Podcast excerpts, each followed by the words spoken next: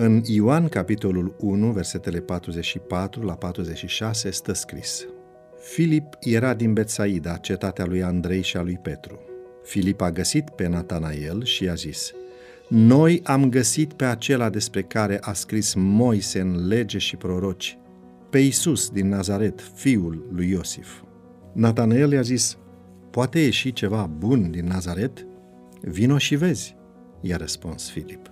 Casilda era o femeie simplă, dar afabilă, mereu surzătoare, nu prea vorbăreață, dar cu o privire pătrunzătoare.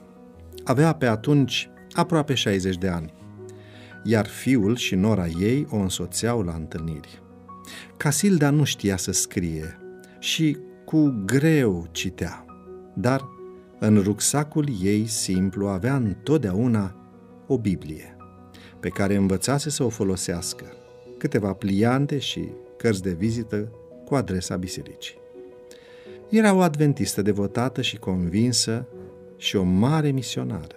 În afară de fiii ei, mai multe persoane pe care le invitase mergeau la conferințele pe care pastorul Daniel Sanz le ținea în fiecare duminică. Cum proceda ea pentru a avea atât de mult succes? Duhul Sfânt o înzestrase cu mai multe daruri. Unul dintre ele era foarte deosebit, conceput în mod special pentru ea și folosea acest dar cu mare eficiență. Casilda trecea prin parcurile și grădinile orașului, prin locurile cele mai tranzitate, se așeza pe o bancă și își scotea Biblia, în care căuta un verset pe care îl subliniase. Când cineva se așeza lângă ea, îi cerea cu amabilitate să-i citească pasajul, scuzându-se că nu prea știe să citească.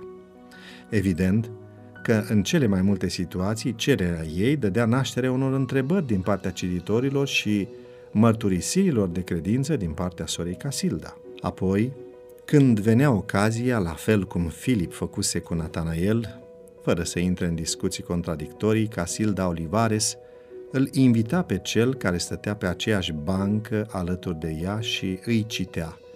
Vino și vezi.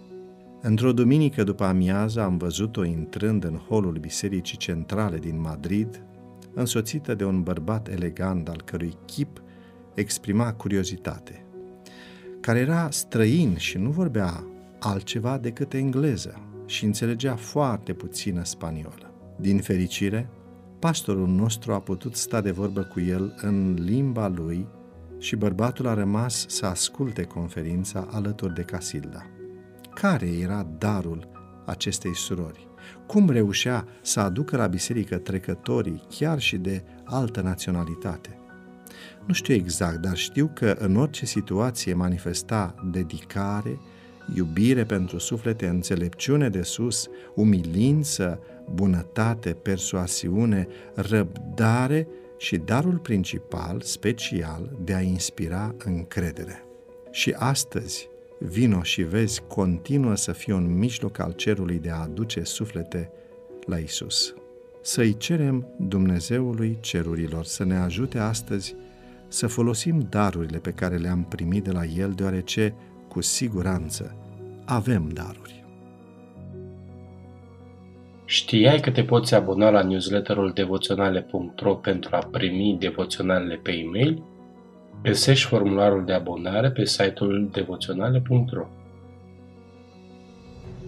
Devoționalul audio de astăzi ți-a fost oferit de site-ul devoționale.ro în lectura pastorului Nicu Ionescu. Îți mulțumim că ne urmărești!